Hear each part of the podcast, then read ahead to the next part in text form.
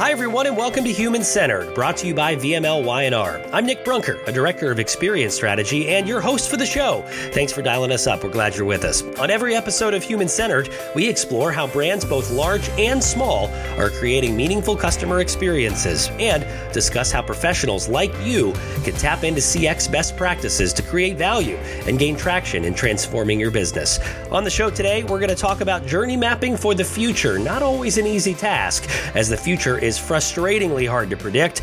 Toss in the after effects of the global pandemic, and it's shaping up to be a very interesting year for C X practitioners. To help us make sense of it all, I'm thrilled to be joined today by the W P P client leader on Boots and our European C X O for V M L Y and R, Karen Boswell. Hey, Karen, thanks for joining us. Nick, it's a total pleasure. Thank you so much for inviting me on today. Absolutely. We're really excited about this one and uh, lots to get into today. Before we get things going, though, I'd love to hear more about your journey in customer experience and uh, your journey along along the path to where you are today. Uh, wow. I mean, it's it's been an interesting one, actually. I've worn a few different hats along the way. So I actually uh, I came out of uni from studying design and um, and, and, and immediately kind of got obsessed with uh, this thing called the internet, which I've heard is um, going to stay. It was a pretty big thing. Um, and I started teaching myself uh, code, basic code, and got into, you know, early brand website design and build, um, known to us now as um, U X and, and U I, I suppose, not really common phrases uh, back then. Um, from there, I think I got quite frustrated as a designer being told to make the logo bigger and use up all the white space. So I tried my hand at um, planning and decided to try and influence Uh, the use of that white space from sort of uh, sort of decision making, um, what users want to see point of view, and and from there just sort of catapulted into why people do the things they do, what makes us tick. I'm obsessed about um, the decision science behind um, why people come together, why they shop, why they consume, um, but also the technologies that enable it. So I sort of rode the technology wave um, with various different sort of digital roles, digital transformation roles. That sort of became marketing transformation. Um, and, and I guess like all of these different things with different titles have, have always been rooted in my passion around designing the best possible thing for people, Um, with the most amazing people. And so when I think about it, technology is the enabler, but people are the driving force. And if I were to summarize all of the jobs I've ever had, it's brought me to this place right now. Um, and, and we as an industry call it C X, but I think it's it's really about uh, humans designing for humans. And, and for me, that's um, forever going to be my passion. And that's exactly the, the great topic on tap today, to kind of dig a little bit deeper, because it sounds easy. Easy enough. It sounds like when you're saying, yeah, let's just work together and find solutions, understanding consumers and really having human empathy is kind of the, this first big meaty subject when we talk C X. It's really getting to know, what is our consumer need? What are their problems? Obviously, the driving power of building journey maps, just, you know, more tactically, and those meaningful experiences starts with that true understanding of human need. Like I said, simple enough task, right? But it's something that many firms and C X practitioners practitioners struggle with. What are some things that leaders can do to make customer understanding not, not just an activity, but part of their D N A? It's it's a really good observation, Nick, and, and one that I think we we come up against all the time, but maybe don't see for what it is. For me, there's quite a big difference between Um, when clients say that they're obsessed over their customers and what truly obsessing over their customers as people is. Um, and the, the biggest polarity that I see quite a lot is that um, if you truly obsess over a customer, you understand what they're thinking, what they're doing, and what they're feeling at any given moment across their journey. And we understand as a brand or a business where we have the authority to um, interrupt their life, life, because that is what we're doing, and, and how we do that in a way that adds meaningful value. Quite often what I actually see is um, businesses may be talking about obsessing over customers, but they're obsessing over gaining customers or acquiring new types of customers or retaining customers. And so you sort of end up with this sort of slightly leaky bucket model where unless you sort of focus on retaining the ones you have, you pour media money at the top and, and actually you acquire, but you lose, and it becomes this sort of cyclical problem for, for a business. And so the ability to properly and truly focus and organize yourselves around what your customers want and where they are when they want it from you is why we see growth um, in, in trajectory with, with businesses able to deliver against that, um, because you keep bringing those customers back. They feel that you understand their need, and therefore those holes kind of plug themselves. That makes it sound really simple. There's obviously a ton of stuff and architecture that happens behind it, but but I think the the mindset and truly being able to um, be empathetic, which is, you know, the definition of empathy is to put yourself in somebody else's shoes. Um, it's quite a big way of thinking and a way of doing. It, it, what's really interesting, I always think about that, and love to hear your thoughts, is is when you think about the the problems that they're trying to solve, the the old adage of jobs to be done theory, the jobs theory. It is it's really interesting to unpack what they're feeling and doing and the progress they're trying to make. But there's also, uh, understandably, a social element to all of this. Functional problems, emotional problems, social problems, or social jobs, if you will. You know, talk about how you're you're not only looking at maybe behavior, but uh, understanding trends about how people are, are working together. So their interactions with the brand might not necessarily be the, you know, the end all be all, because that's important to the brand, obviously. But from a, a customer perspective, how can you be a part of their day to help them get the most out of their day with maybe somebody else? So it's it's shared empathy on that side as well, isn't it? I think, it, yeah, I think it's interesting. I think um, there's a number of different things that we can do. So a lot of companies have what's known as an S F O C, a single view of a customer. I think what I'm more interested in is um, a voice of customer, actually. So when we actually start to think about, rather than a targeting strategy um, and how we get into somebody's lives, how can we, to your point, actually bring their voice into our business? How can we start to listen? And there's a difference between listening and hearing. How can we actually hear what is said, bring that voice into our model, and balance out how we show up in our tone and in our visual identity to actually encompass the thoughts and the needs of our, of our customers? And that's quite often the main pivotal turning point, um, where customers feel that an organization is is being reciprocative to, to their views. Um, and when you behave differently internally as an organization, um, it is picked up externally. Like, customers feel that you have their interests at heart, whether that's how, you know, how you're greeted when you walk into a store, whether that's um, the service that you feel online, feeling like it's infused by a human, even if it's not an actual human.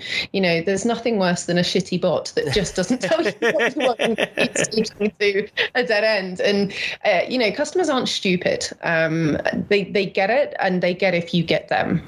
And that's a great, great point. And, and it's a stat that I know you and I work a, a lot with when we are, you know, presenting and working with, with our clients. And it, it is the fact that we know customers uh, are very aware of when experiences are broken. And so I think what's awesome about, you know, the, the way that we were talking empathy is that it's it's not a one-way street. It is it's not the brand saying, hey, here's our promise, here's everything that's good about us, come and enjoy us. It's it's the B X and the C X. It's it's making the promise and then proving that promise out, which, to your point, goes back to understanding exactly what what is their problem, what are the what are the things that we can help solve in their day. And I think that it speaks to when you've seen brands try to create these great new products, services, features, processes, all of that, they can all fail, because if they're not grounded in voice of customer, it's all just guesswork, right? It's it's ultimately just a lost cause. Do you see that that trend shifting where you, you're seeing brands really start to focus on that real empathy, or is, is this the, just the beginning of that bell curve? It's re- it, and, and it's really interesting, actually. This is a conversation I've been having a lot recently. Um, what what we tend to see is that whenever a a business or a technology trend accelerates, and let's face it, with the year we just had, there's mm-hmm. been there's been a lot of acceleration in a lot of different places. Um, it is actually the human element that becomes more crucial, and yet is often the element that is most overlooked. Um, and it can get really hard to remain focused on why we were here in the first place, um, which ultimately is to know our customers in order to be able to serve our customers.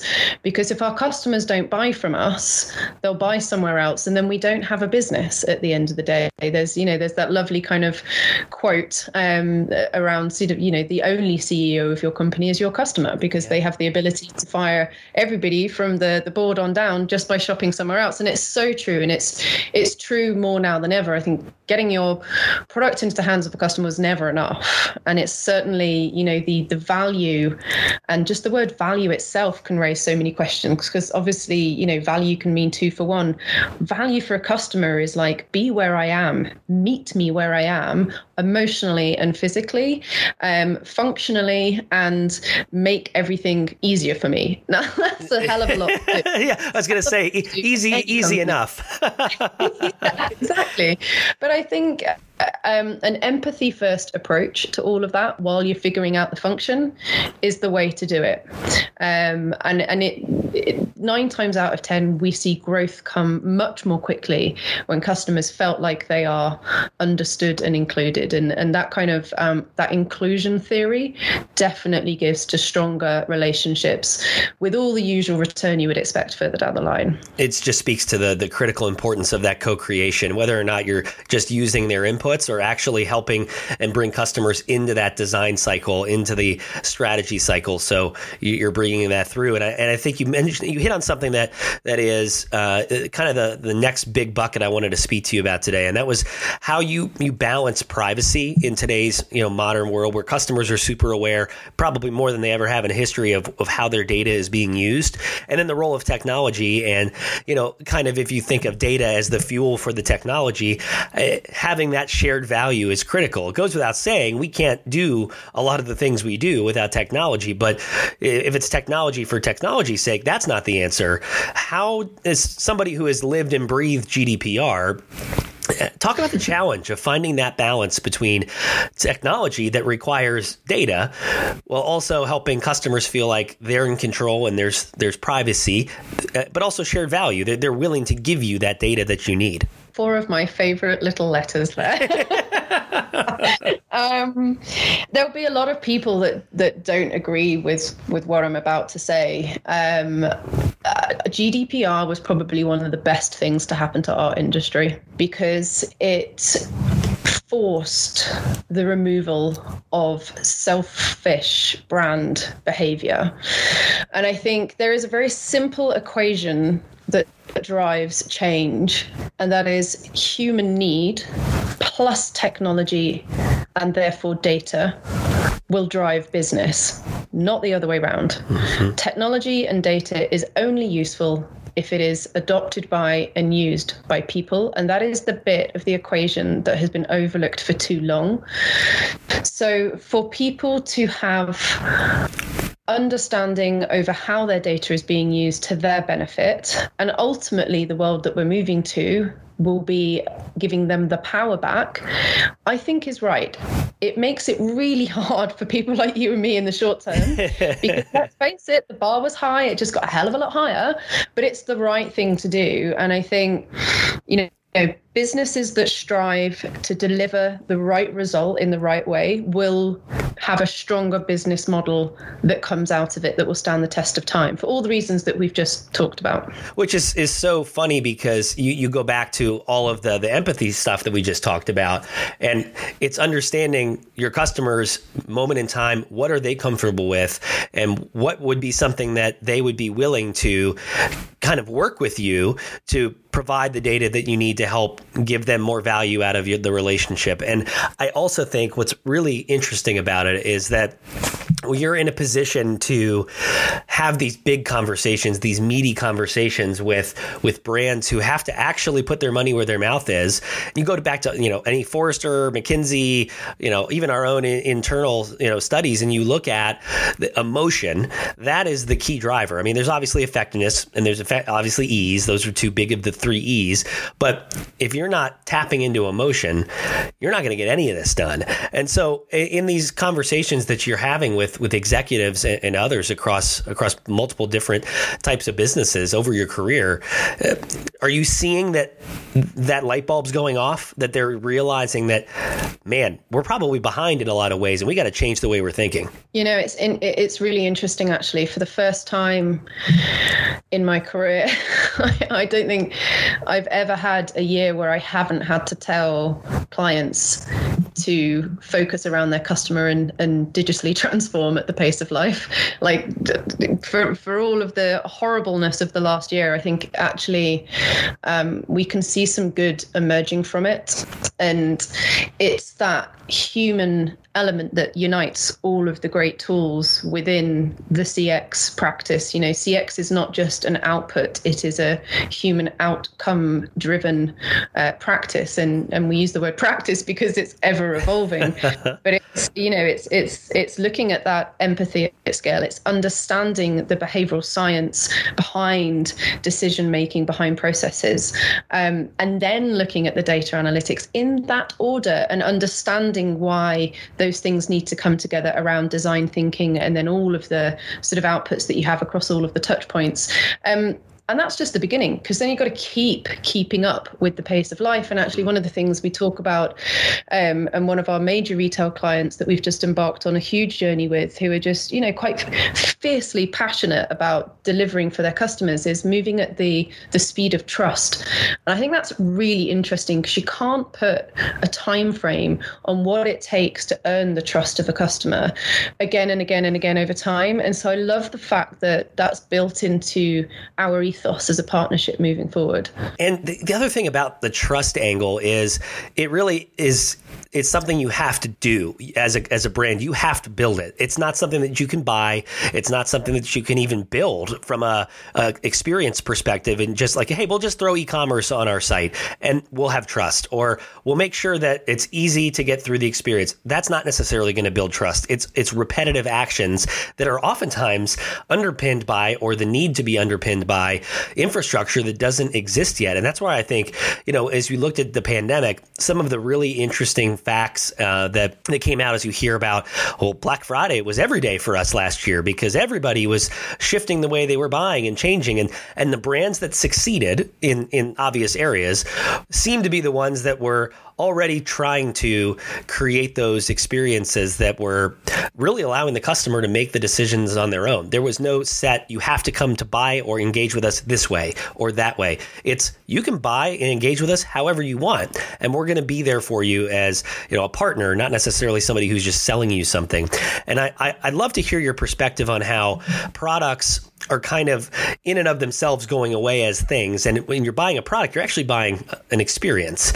And services now become kind of the uh, the currency that are required to have alongside a product, because it's not just about the product, it's about the experience that's enabled by the technology, right? And it's, there's several kind of symbiotic relationships that you've touched on there. And I think that's quite um, symbolic of uh, it, it, exactly what that continuation is. And we talk about journeys a lot, and we talk about, you know, journey-driven transformation. And that for me is quite a nice way to encompass all of those pieces. So understanding the context of somebody's journey before they even came to even interact with your brand at the very first touch point, whatever that might have been, whatever they may have been seeking.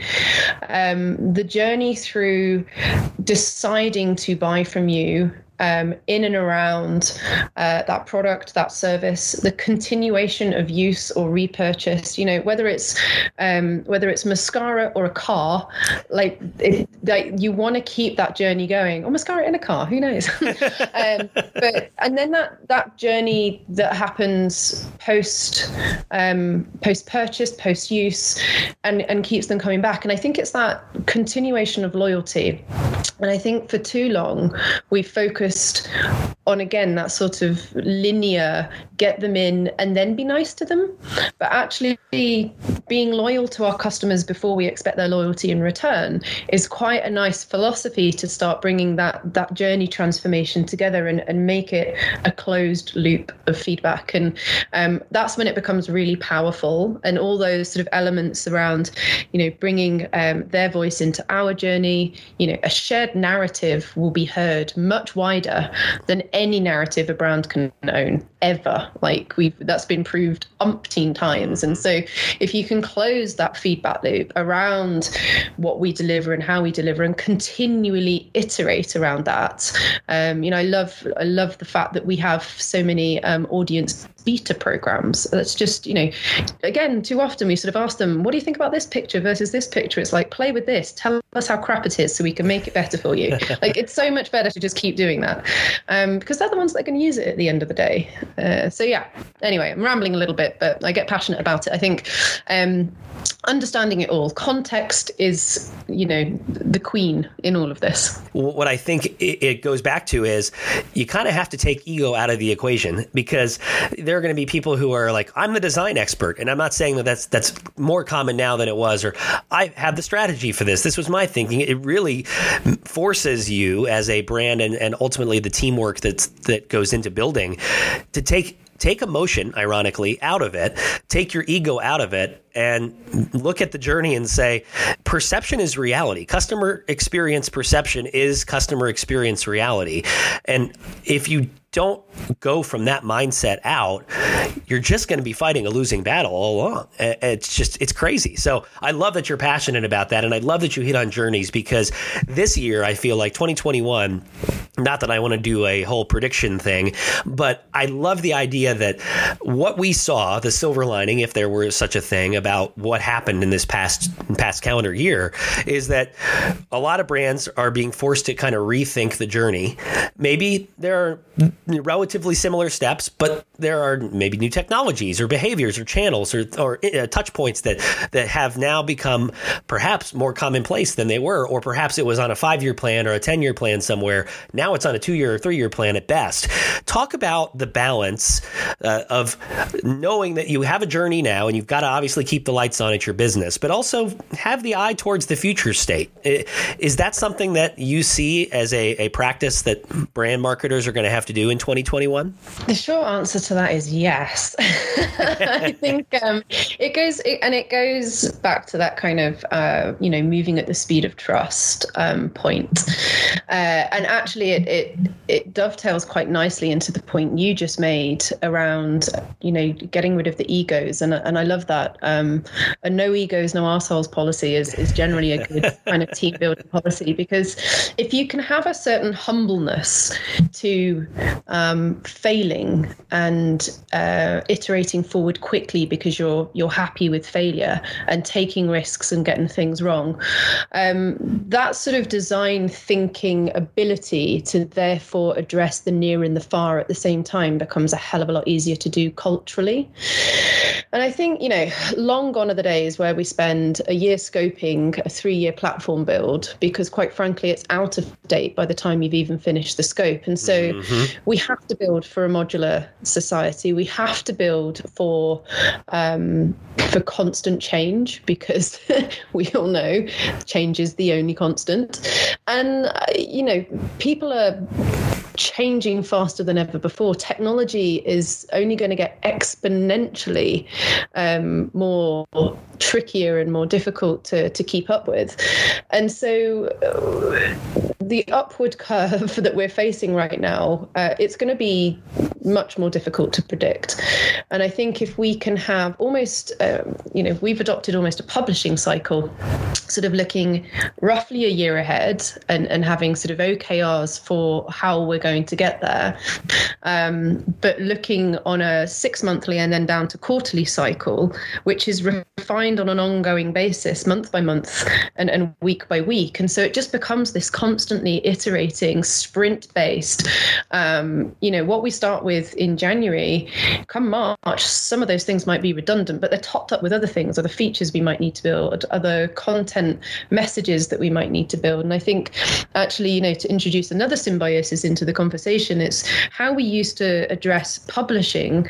I'm seeing a lot of those synergies now come into how we address um, design thinking for products and services, because um, the luxury of time doesn't exist anymore. Mm-hmm. Um, and so it's kind of bringing those, as we bring together B X and C X, you know, we, we talk a lot about what we say and what we do, actually just that cyclical process of being able to adopt and adapt um, whilst bringing our audience along with us and, you know, constantly being on point um, has to be the way that we we keep ourselves moving forward and, and, and being future proof. Man, I could talk about this stuff with you all day. Uh, I, I want to be cognizant of time. Um, and I would be remiss to, to do kind of what we've been doing on these podcasts is to kind of put the, the you know, shop talk, business talk, albeit awesome, aside and, and learn a little bit more about you uh, off the clock, so to speak. And one thing that for those that are listening that, that don't know you personally, uh, you are actually coming to us from your houseboat. Take me through the- how you decided to go you say. houseboat style, like you're you're literally uh, floating right now. Tell us, tell us how I came to be.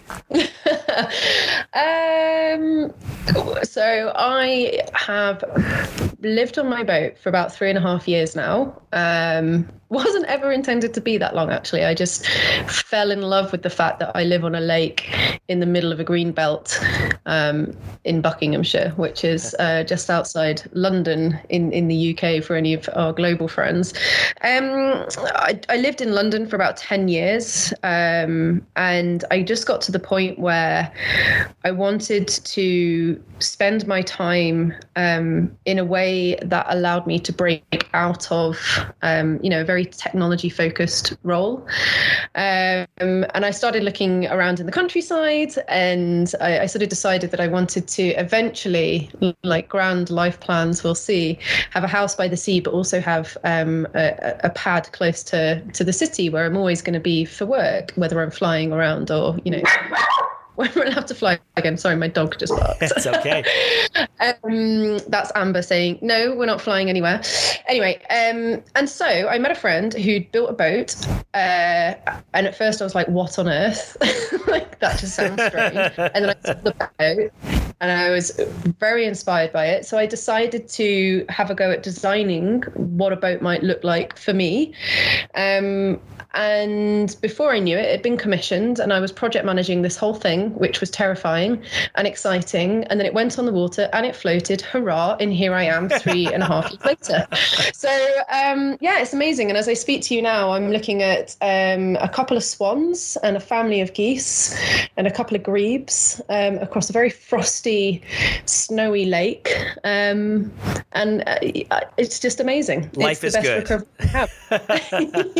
Now, I, I would also be remiss to to at least make the assumption that every boat, or every good boat, has a name. What is the name of your boat, if one exists, and and tell us the name of, of it and why you named it that way?